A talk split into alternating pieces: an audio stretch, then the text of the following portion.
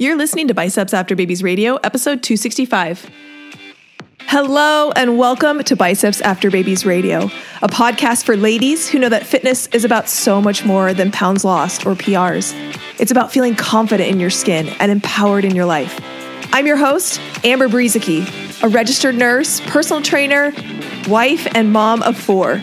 Each week, my guests and I will excite and motivate you to take action in your own personal fitness as we talk about nutrition, exercise, mindset, personal development, and executing life with conscious intention.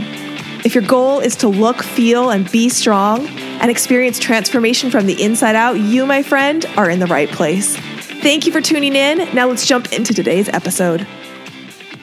Hey, hey, hey, welcome back to another episode of Biceps After Babies Radio. I'm your host, Amber Brueseke, and I'm so glad you're here. I'm so glad you came back, or if this is your first episode that you're listening to, welcome to Biceps After Babies Radio. Uh, this episode is a really fun one and one that I've been really excited to record.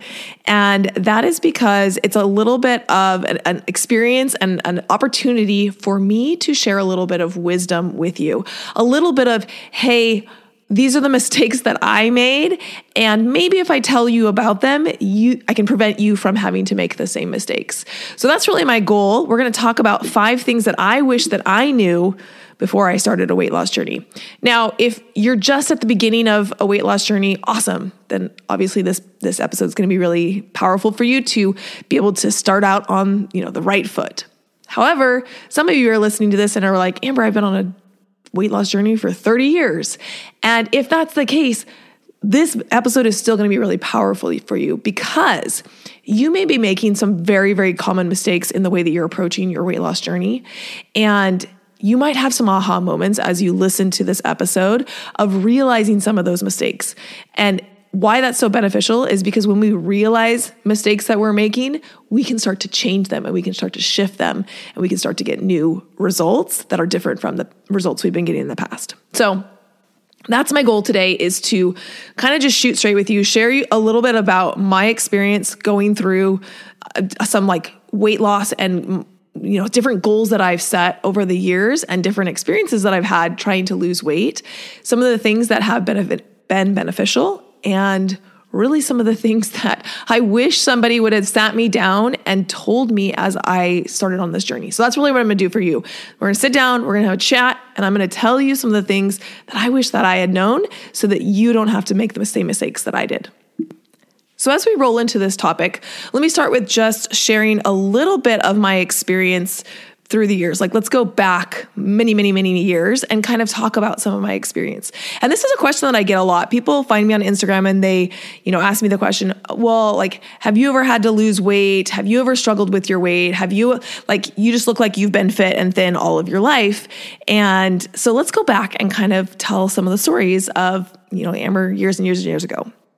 Now, if you've listened to some of my podcast episode, you've heard me talk that about the fact that I was raised in a home where I had a really awesome mom and and her experience and her relationship with food and her relationship with her body and her relationship with exercise were actually very very positive. And I know a lot of you listening to this maybe didn't have that same experience.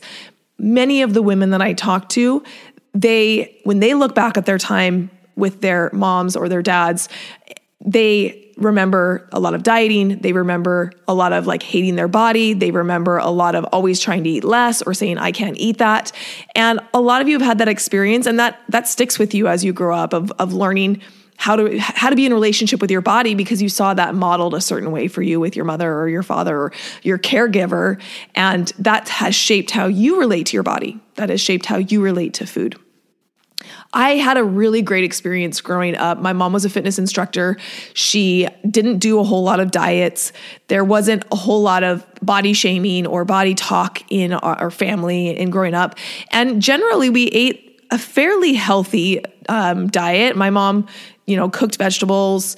We ate a lot of chicken, honestly, growing up. I just remember chicken like most nights of the week. And, you know, overall, I feel like I had a pretty healthy point of view of my body, of food, and of exercise. I remember very early on in my childhood watching my mom teach fitness classes at the YMCA. Some of my earliest memories are when I was probably about five years old, I would go to the childcare and there was a window between where I, I stayed in the childcare and where my mom was teaching her class. So I could look through this window and, and watch my mom teaching her step aerobics class. So those are some of my earliest memories. And, you know, as soon as I was able, you know, the YMCA had an age, I, I think it might have been 12 to when you could go into group fitness classes. And then it was for sure 14 when you could go in the weight room. And as soon as I hit those ages, my mom brought me into her fitness classes and she took me into the weight room. And so I really had a really awesome experience of having fitness and a healthy lifestyle modeled for me from a very early age. I, I feel really grateful that I was able to have that. Now, again, some of you listening are like, that was not my story, Amber. That was not the experience that I was raised at. And, you know, like I wish that everybody had that experience. But if that's you, you can't go back and change the past. Obviously, you can't change your experience. You can't change like growing up, um, how you grew up. What you do have control over and what you can change is how you impact the next generation. So, how you impact your children or your grandchildren or your nieces and nephews or the other people who you have influence over. You can't change the past. You can't change how you were raised, but how you relate to your body, your health and fitness can absolutely change that for someone else. And so that's that's something I want you to hold on to if you feel like I didn't really have a great experience growing up of someone modeling healthy behaviors for me. You can be the change in in that in that chain. Okay, so that was my experience, you know, while I was living at home. And then I went away to college. And man, college college I was exposed to a whole lot of different foods that maybe my my parents like didn't keep in the house a ton. I just remember my freshman year having, you know, unlimited access to ice cream and waffles and all the food that I could eat. And I, you know, I was on campus and so you could just eat as much food as you wanted. And I absolutely gained the freshman 15 and, and maybe even a little bit more. And I remember like coming home and I don't remember anybody like saying anything, when I came home for Christmas or like for the summer, but I definitely remember being very acutely aware that that quote unquote like freshman 15 that I had definitely fallen into that freshman 15. And so I remember when I went back to school that there was a part of me that was like, okay, you know, let's, we got to take care of this. We're going to, I'd exercised the whole time that I was at, at, school. But I realized I was like, well, you know, my I'm, I'm probably eating a whole lot of different foods and a whole lot more food than I than I used to be eating. So we're to get this off. You know, we're to we're to figure out a way to be able to get this off. And I hadn't really been taught much about uh, weight loss or about how to actually change my body. And so I defaulted to what I think a lot of us default to is just like, well, I just need to eat healthier.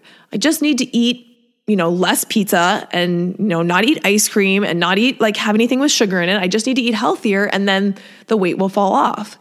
But I got into a cycle that many of you are probably familiar with of, you know, being very rigid with myself of saying, okay, it's Monday. This this week I'm going to be good. This week I'm not going to eat any sugar. I'm going to only eat like clean foods. I'm not going to eat anything that's processed. And I would start the week out with high hopes and do really well, you know, on Monday and on Tuesday and on Wednesday and on Thursday I would, you know, be starting to falter, but like I was holding fast and firm. And then we get to Friday and it seemed like something always came up. My roommates got pizza. We were going to go out.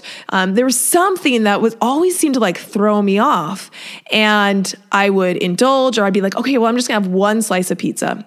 And then one slice of pizza would turn into five slices of pizza because I felt like I just like couldn't stop eating once I started eating. Um, and then that would roll into Saturday. And well, I messed up on Friday night. So then I might as well eat whatever I want Saturday. And that rolled into Sunday. And then Monday came again and it was like recommitment all over again. Okay, this week, you know, last week, whatever, uh, you know, whatever happened last week, I, I feel really bad about last week, but this week, this week's going to be, going to be different.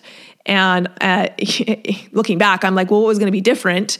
And there really wasn't anything in my mind of like how it was going to be different. It was simply like, I'm just going to try harder.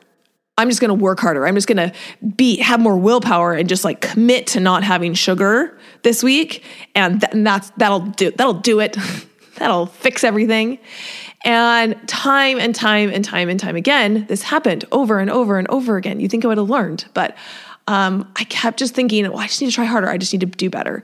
But it would be the same cycle. Monday, I would be all, he, you know, head in, you know, grit my teeth. I'm going to do it this week. By Friday, things had fallen apart. I would like binge over the weekend and then I would restart the new week. And this happened for longer than than I wish it had happened. And I didn't see any change with my body. It was just I was always still the same. Um, I still had the freshman 15 plus to be, to that I wanted to lose, and nothing was really happening with my body. About this time is also when I started training for my marathon. And I was just talking to someone about this the other day, but I was the heaviest I've ever been when like when I ran my marathon, um, training for and running my marathon. And I, I find that's actually a really common occurrence with people. A lot of times people are like, oh, I'm gonna like, I wanna lose weight. So I'm gonna run a marathon. And I'm gonna do all this running and it's gonna help me lose weight. But for me, and a lot of people that I've talked to, I was actually the heaviest that I ever weighed when I was training for my marathon. And I think a lot of it has to do with the fact that cardio makes you really hungry. And so I was you know, I was running a lot, but I was also eating a lot to compensate for that. And so this, you know, it's all kind of wrapped up in this experience. And then I started having babies. And I guess I can't say that like the heaviest I've ever been is when I trained for my marathon. I guess the heaviest I've ever been to that point was when I trained for my marathon. But then I had babies, and that completely changes your body. And you have you know you know postpartum weight that you've gained and and having to go through that experience. And i just didn't have enough information about how to do this in a way that actually was going to be beneficial for me. It was actually going to change my body be healthy and like be mentally in a good place to be able to do you know to change my physique. So, fast forward, multiple kids, multiple gaining and trying to lose weight. Um, during this point in my life, I did start teaching fitness classes, and that you know was able to help me be able to like maintain my weight and um, you know not necessarily like get super super lean but be able to like kind of at least control it in some way i, I still felt like I had somewhat balance with food. Um, I wasn't, you know, super, super strict. I, I had some like moderation with food, but really I think the exercise was keeping things under control.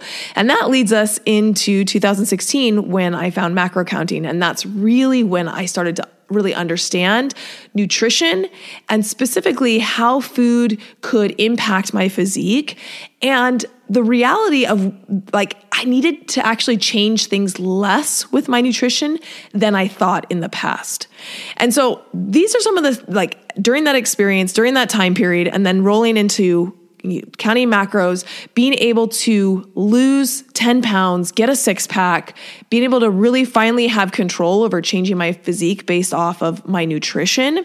I learned a whole lot of things that I wish I could go back and tell, you know, 19, 20 year old Amber when I was trying to work that 15 that you know freshman 15 off and so those are the things that i want to share with you today it's kind of like i'm going back and telling myself uh, what I wished I would have known. And hopefully, this will be really valuable for you to be able to make it so your fitness journey, your weight loss journey is a little bit more successful than I was at that time. All right, so the first thing extremes prevent long term results. And this is something that I wish that I would have known back in the day. And it's something that is such an aha for so many women when I start coaching them because we have been made to believe that the more extreme something is, the faster it's going to yield results. And on some level that makes logical sense, right? If if I need to create a caloric deficit, well the larger the caloric deficit, the less calories I eat, the more exercise I do, I should get faster results. Like logically, that makes sense. And so we get stuck in the cycle of thinking, well, I just need to go balls to the walls and I just need to eat 800 calories and I just need to do two hours of cardio at the gym and I just need to cut out all the sugar and I just need to, you know, this is what I tell myself I just need to eat clean and I just need to not eat anything processed. And we do this from the intent of wanting to produce results. Like the, our intent is not, it's not a bad intent. It's, hey, I want to I want to get there and I want to get there as fast as possible. I don't think relating this to like a road trip. No, none of us go on road trips and are like, how long can I make this take? Well, at least at least I'm not like that. Maybe you loved road trips. But most of us are not like, "Hey, how long can we make this road trip take?" We're like, "What is the fastest way to get me from point A to point B?" And we bring that mindset with us into our weight loss journey. What's the fastest way that I can lose 20 pounds? Well, the more extreme I am, the more aggressive I am, the faster I'm going to lose the 20 pounds. So that's what I'm going to do. But here's the caveat the real question isn't how fast can I get from point A to point B? How fast can I lose the 20 pounds? But do I want to just get to point B? Do I just want to lose the 20 pounds? Or do I want to lose the 20 pounds and keep it off? Because the approach you need to take to lose 20 pounds is very different than the approach you need to take to lose 20 pounds and keep it off. In fact, I was just talking to a woman in my DMs today, and she was saying that she did Optavia and she lost 40 pounds, but then she regained the 40 pounds and then more. And so, yeah, you know, it's it's one thing to lose 20 pounds, but losing 20 pounds and keeping it off that's not the, there's not the same thing. It's not the same destination. And so this obsession that we have with getting to the destination fast is really misguided because you don't just want to lose 20 pounds or 40 pounds or 50 pounds or 100 pounds. Most of us when we set that goal what we're really saying is i want to lose 40 pounds and i want to keep it off. And then we're trying to go the route of how can we lose it as fast as possible, which is actually counterintuitive with what we really need to be doing, which is to be able to lose it in a way that we can keep it off. And those are completely different processes. So that's a really good question to ask yourself. Do I want to do I just want to see that number on the scale? Do I just want to see 140 on the scale and then I don't really care what happens after that? If so, cool, extremes, do it. Starve yourself. Don't actually starve yourself, but like extremes may get you there. But if you're like, actually, I don't just want to lose the 20 pounds. I don't want to just hit 140 on the scale. I want to hit 140 on the scale and be able to maintain it. My friend, that requires a very different approach. And it requires a pr- approach that you can maintain for much longer than you can maintain anything super extreme. So that's that's the issue with extremes is they're they are in the name extreme. They're something that we can't do forever. It's something maybe you can do for a short while a little bit of time. But if you can't do it long term, it's never going to be able to, to you're never going to be able to maintain it. And that's a really, really important point. So, one of the questions that I love to have my clients self reflect on, and these are some questions that you can be asking yourself about your journey as well, is Am I enjoying this process? Do, is this fun? Am I having fun with this process?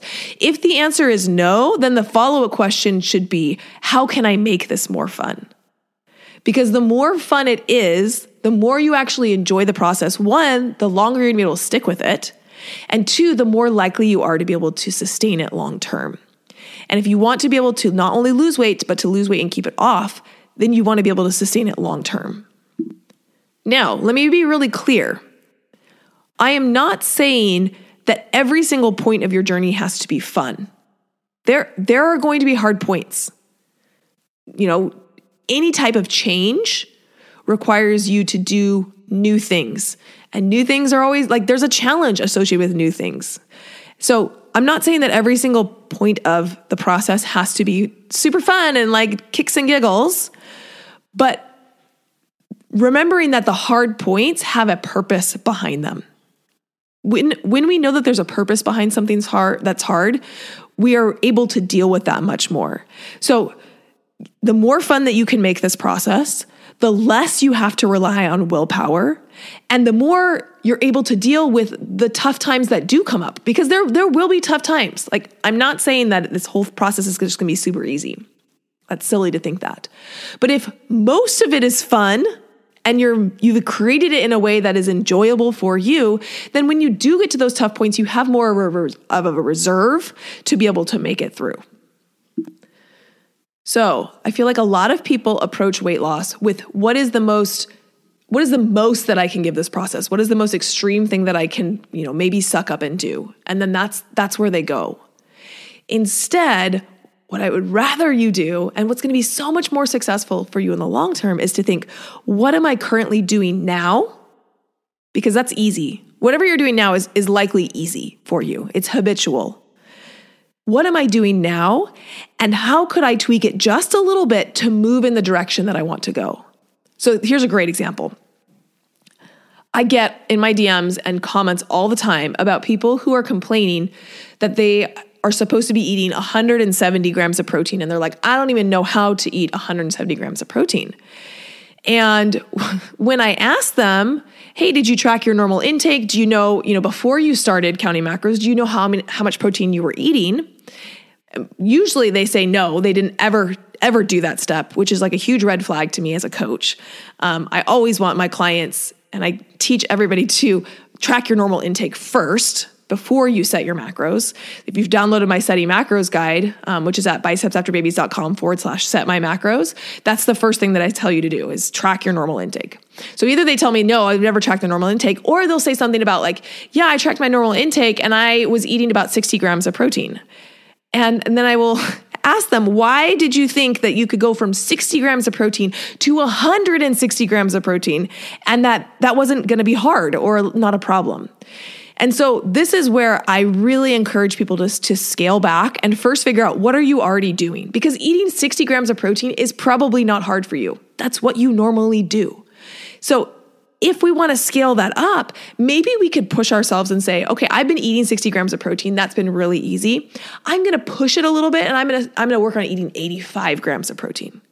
Awesome. Don't you think that you're going to be more successful with eating 85 grams of protein? And don't you think that it's going to be easier and that you're going to be able to feel successful and get some like movement in the right direction that's going to build some momentum for you than if you're going to try and eat 160 grams of protein, completely overhaul your lifestyle, eat all these foods you're not used to, probably beat yourself up because it's going to be really hard to make all those changes and then kind of just throw your hands up in the air and be like, well, I guess I can't eat 160 grams of protein, so I'm going to go back to what I was doing before. That's what often happens. So instead, look at what you're currently doing and add a little bit to that. Okay, I'm eating 60 grams of protein. I'm going to focus on eating 85 grams of protein. Now, a lot of times people's brains start screaming to be like, well, you're not going to be successful. You're not going to get as much results as if you ate 160 grams of protein. And I want you to tell that voice in your head to shut up because it's not true. You are actually going to get more results eating 85 grams of protein consistently than you are trying to eat 160 grams of protein, being unsuccessful, beating yourself up, and then throwing your hands up in the air and saying, I just can't even do this, and quitting. And that is what happens so often with people and macro counting is it's too complicated, it's too hard. They've set the bar way too high and then they just throw their hands in the air and they say macro counting isn't for me. I can't do this. Instead, let's scale it back and look at what you can do. Like instead of going extreme, what is movement in the right direction? Instead of saying i'm going to go to bed at 9 p.m and you've been going to bed at 11.30 can we move that up 15 minutes? Those types of changes are what we are going to want in order to see long-term sustainable results. So thing number one i wish i knew is that extremes actually prevent long-term results. Number two this one's a big one. I wish that i would have known that fat loss and weight loss are not the same thing I, back in the day, I had my scale and that was all I looked at. And so I would step on the scale, and if it was up, I was depressed, I was disappointed, I wasn't making progress. And if the scale was down, I was happy, I was going in the right direction, and I was losing fat in my mind. That's what I thought. And that's how so many of us view the scale. We view it as a one to one relationship with whether or not we're going in the right direction right? I step on the scale, I lost a pound. In our minds, it's like I've lost a pound of fat. And then we step on the scale and it's up a pound. And now in our minds, I've gained a pound of fat. But in reality, your scale doesn't measure fat loss or fat gain. It measures weight loss and weight gain. And your body, the weight of your body is from much more than just fat. You think about it. You have skin, you have muscles, you have hair and nails and organ tissue, and you have water, you have blood volume, you have fat, you have the food that you ate that you're continuing to digest, you have your poop. Like you have all of these things, and all of that together makes up your body weight. And so, of course, your weight is going to fluctuate up and down. And that it doesn't necessarily mean it's in relationship to how much fat you have on your body. For example, if you take a diuretic and you're gonna pee out a whole bunch of water, I promise you the scale will go down when you're on that diuretic. It doesn't mean that you've lost any fat. In fact, all you've lost is water. Same thing with, I see this a lot with women who are training and lifting weights for the first time, and they start freaking out because the scale starts going up. And they uh, immediately equate that weight gain with fat gain. But in reality, they're gaining muscle. So, yeah, the scale is gonna go up, but it doesn't necessarily mean that it's fat. Fat and weight are not the same thing. And the problem is, is that your scale cannot measure how much fat you have on your body. All it can measure is your weight. Now, that doesn't mean we just toss out the scale. It doesn't mean that it doesn't have some helpful information. It does, it's just incomplete information. And so if you're on a fat loss journey and the only way you are measuring your progress is by the scale, you are looking at an incomplete data point. You're looking at a data point and asking it to tell you information it cannot tell you. It cannot tell you if you've gained fat or lost fat. There's not a one to one relationship with fat loss. So, what does that mean? It means that we need to incorporate other data points so that we can get a clearer picture of what's going on. It's not that we toss out the scale, it's not that we don't pay attention to it, it's just incomplete. It needs other data points surrounding it so that we can figure out okay, the scale has gone down or the scale has gone up, that tells me my weight has changed. It doesn't tell me what I lost or gained. And when we can put other data points alongside of it, we get a much clearer picture about what's going on and whether we're losing fat, whether we're losing muscle, whether we're gaining fat, whether we're gaining muscle, whether it's water weight. And so those other data points help to give us a fuller, clearer picture. And that is why I have all of my clients not only take their scale measurement, their weight, but also all of their their actual measurements. So a waist measurement, a chest measurement, an arm measurement, a leg measurement, a hip measurement. And those measurements alongside with your scale weight, alongside with your progress pictures, and alongside some of the more like non scale things that happen. You know, you feel leaner, your rings fit better, your shirts fit better. All of those data points put together give us a much clearer picture of what's going on with your body. So when the scale's down, we can use that as one data point, but we need to corroborate it with all the other data points to figure out okay, my weight is down. Am I losing fat? Am I losing water? Am I losing muscle? When we look at the data points as a whole, we can figure that out. If there's one thing that you take away from this podcast, please let it be that the scale cannot tell you what you want it to tell you. It cannot tell you if you've lost fat and gained fat. So please if you are on a fat loss journey, use the scale as a single data point, but please, please, please be taking progress pictures, be taking measurements. And that's gonna give you a much clearer picture of what's going on because fat loss and weight loss are not the same thing. And I know that you say that you wanna lose weight. I know that's what everybody says. I wanna lose weight. I wanna lose weight. I wanna lose weight. What you really mean is you wanna lose fat. Because I don't think anybody's going around being like, I wanna lose weight. So I'm just gonna like chop off my arm. That'll do it or I want to lose weight. So I'm just going to, again, take a diuretic and like pee all out this water and then I'll be great. No, what you really mean is you want to lose fat. And the scale cannot tell you that on its own.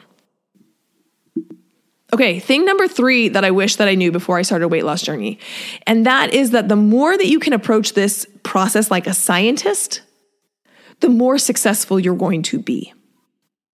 Now, I think most of us know that we make the best rational decisions when we are calm, when we are not emotional, and when we are using our thinking brain.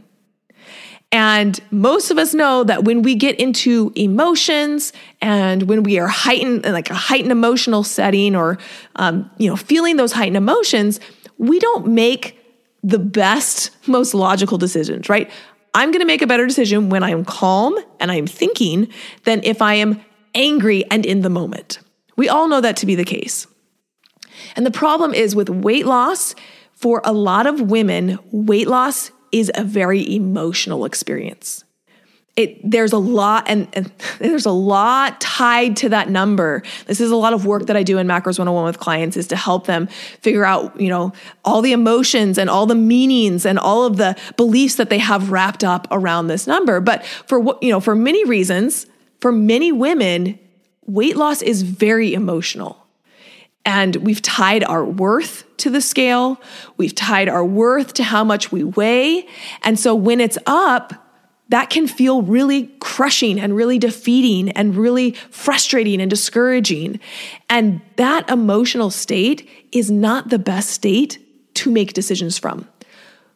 But it's where many of us make those decisions from. We step on the scale, we feel all this flood of emotions, and we make a decision about our day, right? The scale's up. Oh, I'm such a loser. I'm never going to be successful. I might as well just eat whatever I want today or you know like we make those decisions like in the moment with all that emotion and it's never going to be the best decision it's never going to be the most logical rational decision and so the less emotional we can make this process the more scientific we can make this process the better choices you're going to be able to make along the way and the better results you're going to be able to get now this can be hard because nobody teaches you how to understand your body Nobody teaches you how to look at data like a scientist.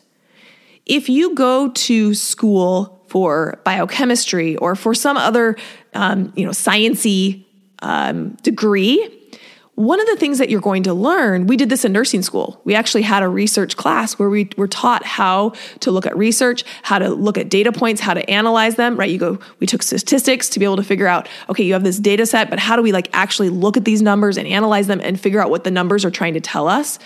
that's that is a, that's a way that a scientist looks at at data is figuring out these numbers are trying to communicate something i need to be able to interpret them as the scientist that's the process you learn as a scientist how to get data points, interpret them, and figure out what the heck they're trying to tell you.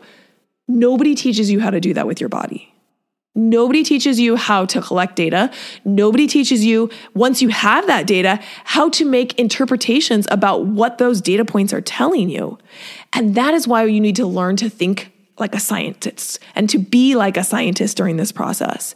Because when you understand how to gather data, when you understand how to interpret that data, and then when you understand what changes and tweaks to make based off of that data, you can make very great decisions moving forward that are going to move you towards your goal. And that's what I do inside of Macros 101 is I help women go from this dieter emotional mindset when it comes to food and their bodies and help them move to the macro scientist position where you're able to analyze data, you're able to put your rational thinking cap on. Because when you can do that, you're going to be so much more successful in making good decisions. So many women aren't successful in their journey, not because they're doing the wrong things initially, but because they're making wrong decisions at those pivot points, at that fork in the road. They're making the wrong decisions. And often it is because they're looking at the wrong data, which we go back to number two. They're looking at that scale. That's all they're looking at. They're looking at inaccurate data, incomplete data, and they're making emotional decisions based off of incomplete data. What do you think is going to happen if you're making an emotional decision off of incomplete data? You are not going to make a very good decision. And that is what happens so often for women in their journey. They're making emotional decisions off of incomplete data and they wonder why they're not getting results. And so when you can really start to approach this process like a scientist, you can learn to read data. You can learn to analyze it. You can learn to figure out what it's trying to tell you, figure out what your body's trying to tell you. Then you can make adjustments based off of that feedback from your body. Game over. That's when everything starts to change. And that's what I do inside of Macros 101 is I teach you how to become a macro scientist because nobody teaches you these things. Even if you hire a coach, they don't teach you these things. They just do it for you. So then after you're done coaching, you don't you still don't know how to do it because they they did it for you. I don't I don't go that way. I want you to be able to understand how to become a macro scientist so that you can take that with you wherever you go. That you can learn to read your body, that you can learn to make adjustments. If that sounds like something that's interesting to you, we will be opening doors to Macros 101 on April 3rd. And you'll want to get on the interest list. You can go to bicepsafterbabies.com forward slash waitlist. And the waitlist is always the first to know when we open doors. They get first dibs. So if you're interested in becoming a macro scientist and learning how to read your body and to figure out what you need in order to be successful, Macros 101 is for you. Go to bicepsafterbabies.com forward slash waitlist.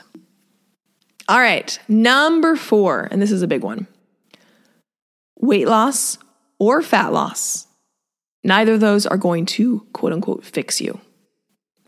And I think this is a a core belief that a lot of us maybe haven't explored, but that we hold that if I could just lose this weight, it's going to fix everything. If I can just lose this weight, I'm going to be more confident. If I can just lose this weight, then I'm going to be more lovable and people are going to like me more. If I could just lose this weight, then I would be happy. If I could just lose this weight, then I would get the promotion that I'm seeking. And I've seen it myself, and I've seen it over and over and over and over again with my clients. Weight loss is not the solution to any of those things. It's so easy to set it as as the goal and as the the solution that's going to fix everything. It's going to fix my not liking myself. It's going to fix my confidence. It's going to fix my job. It's going to fix my relationships. It's going to fix all of these things and just kind of see it as like the panacea. I promise you, it's not going to fix any of those things because your weight is not what is is causing those problems. And it's really easy to fall in and be like, yes, it is, Amber, because I was so much happier. I was so much more confident when I was a size four.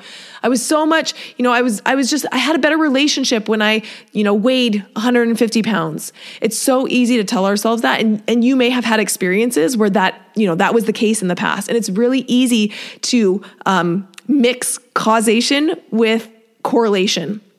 And this is another like sciency term that you probably have learned back maybe back in high school. This idea that we see correlation between two things and it's really easily to attribute causation to it. But in reality, just because two things are correlated, just because two things go up at the same time, doesn't mean that one thing caused the other one to go up. So causation and correlation are not the same thing. And that is what a lot of us have done with things like weight and confidence. Well, when I was size four, I was more confident and now I'm less confident. And so it must mean that my size dictates my confidence. But that really starts to fall down when you realize that there are people who are heavier than you that are more confident, and there are people that are lighter than you that are more confident. And so it really, confidence does not, is not a one to one relationship again with your weight. There's so much more that goes into confidence. And just because you were more confident at a certain body size doesn't mean that that body size causes confidence. I can tell you some of the least confident women I've ever met are women that you would go into the, the gym and you would say, if I said whose goals, whose body is goals, you would point to that woman. I've coached many of those women and they are not all of them like let's not make i'm not making blanket statements but it just it continues to shock and surprise me the women who you would look at and think oh my gosh they have to be so confident because their body is just like amazing that they are some of the least confident women.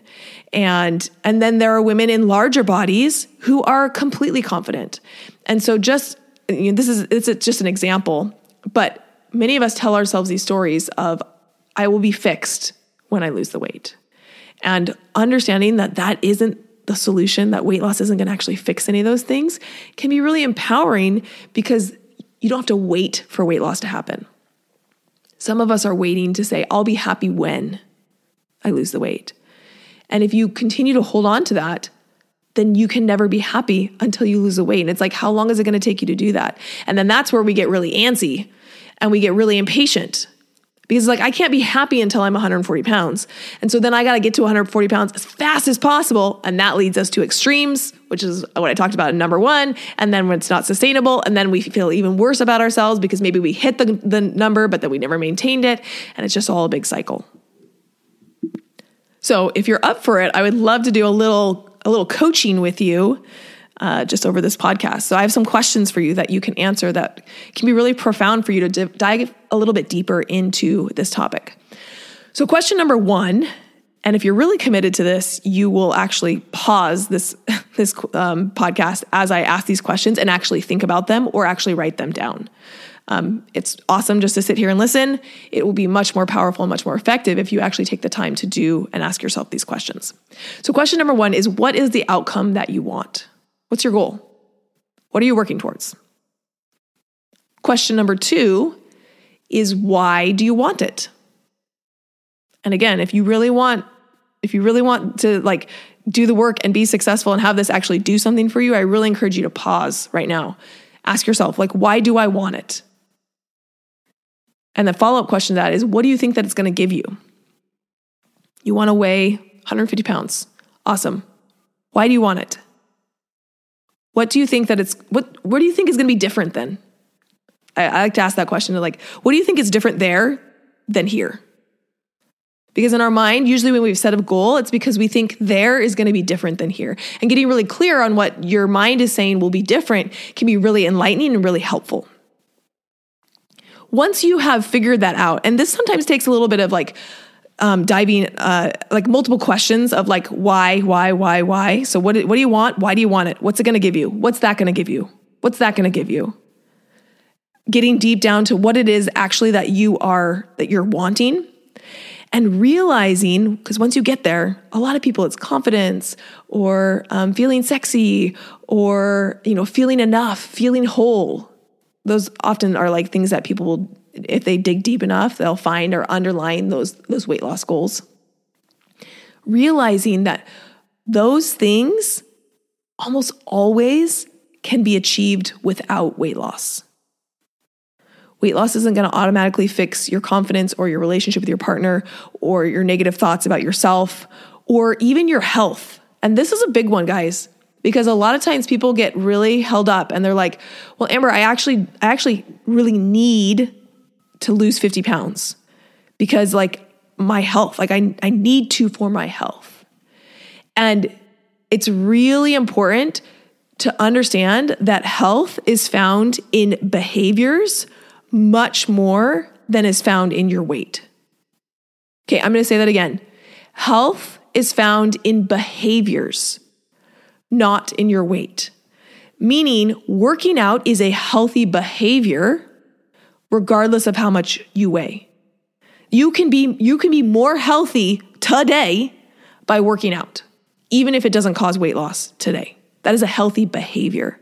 And so when we if you really do want to focus on health, focusing on healthy behaviors is something that you can do and something that can change your health today, even without losing a single pound. And that can be a really powerful place to come from. But any, you know, most things that people say that they want can be achieved without the weight loss. Now, I'm not saying you can't want weight loss. I'm not saying you shouldn't set a weight goal. I'm not saying that you shouldn't have a fat loss journey. I'm not saying any of that. I actually completely support women working towards the goals that they want. But here's the key when you work towards that goal from a place of completeness, from a place of wholeness, that goal becomes really fun. It becomes really low pressure. And it comes from a place of desire rather than wanting. And what do I mean by that? Wanting, when you want something, there's an inherent uh, statement that I don't have something. I want something, which inherently means that I don't have it. It's like it comes from a place of lack. I want something, I don't have it, and I want it. And that's how a lot of us are going through our, our journeys of like, I lack this thing, so I want to have this weight loss goal. Rather than what's much more empowering is coming from a place of desire. Desire is from a place of wholeness. It's a place of like, I'm already enough.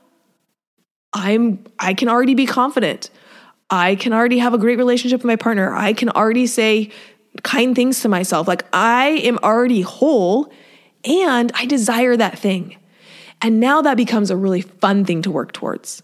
Like I said, it becomes low pressure. So many of us are on a weight loss journey and we wonder why we're not successful. And when you step back and you take a look out of it, you realize you've created an intense amount of pressure around this goal. As if, if I don't hit that goal, then I'm not enough. If I don't hit that goal, then I can, I'm not confident. If I don't hit that goal, I'm never going to be successful. If I don't hit that goal, I'm not worthy. Those are some high stakes, friend. like, no wonder you're like shying away from them. It's like you're you're trying to like put yourself into the Super Bowl and think that you're going to perform optimally. You've set the stakes so high that it freaks your brain out. Our brain does not like high stakes. It is very scary to our brain. And so what's really going to be successful is if you can come from a place of desire rather than wanting, a place of low pressure, a place of curiosity of like, you know what would be fun is like let's let's go challenge ourselves and do this thing. Let's see if we can lose 20 pounds. And but it comes from a place of like, I'm already enough. I'm I'm good. I'm, you know, I'm an awesome person. I am I talk to myself kindly. I'm confident. And I would love to like challenge myself and lose the 20 pounds.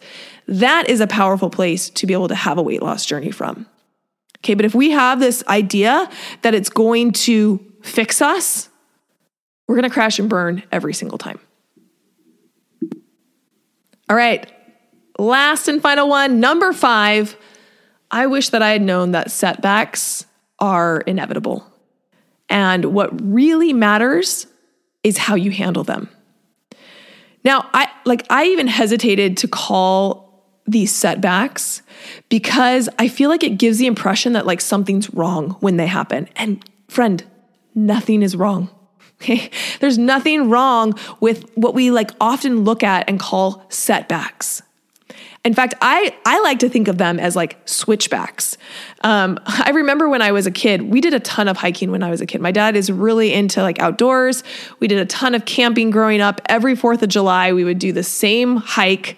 In fact, we just took our kids up. So I grew up in Seattle. And we did the same hike every single 4th of July. It was just like our 4th of July tradition. And we my parents moved uh, away from Seattle when right when I got married, uh, so in 2004, and I hadn't been back up to Seattle since because my family didn't live there anymore, and but my brother um, a couple years ago graduated from UW, and so whole family went up there to celebrate his graduation and to be there for his graduation. And I, I got to take my kids up there. And we actually went on this hike that I, I took, I got to take, take my kids on this hike that we went on every 4th of July. And wouldn't you know, um, in Seattle fashion, it rained on on the hike, and my kids still talk about it to this day of like what a fun hike that was for them.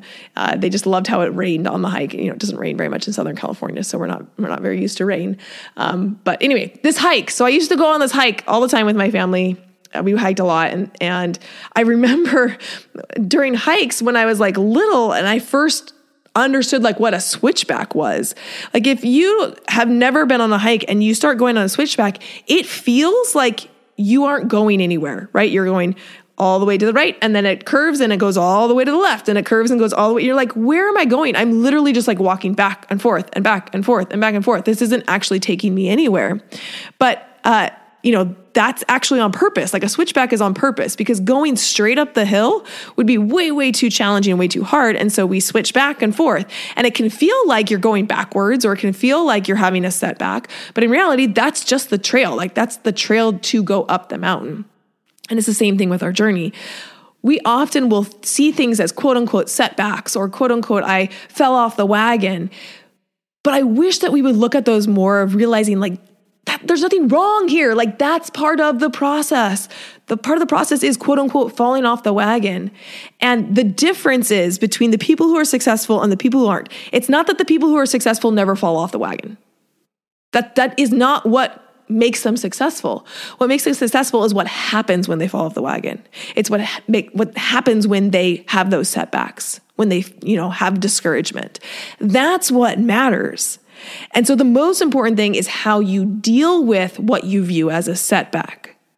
Women who are successful are able to reframe setbacks, get back on the horse as fast as possible, and keep going. So if you're in a moment right now where you're experiencing one of those setbacks, or you're feeling frustrated, or you're feeling discouraged, there's nothing wrong here. It really is about how, how long you're going to stay in this, in this feeling of discouragement. How quickly are you going to get back on track? How quickly are you going to regroup and handle what you're looking at as a setback?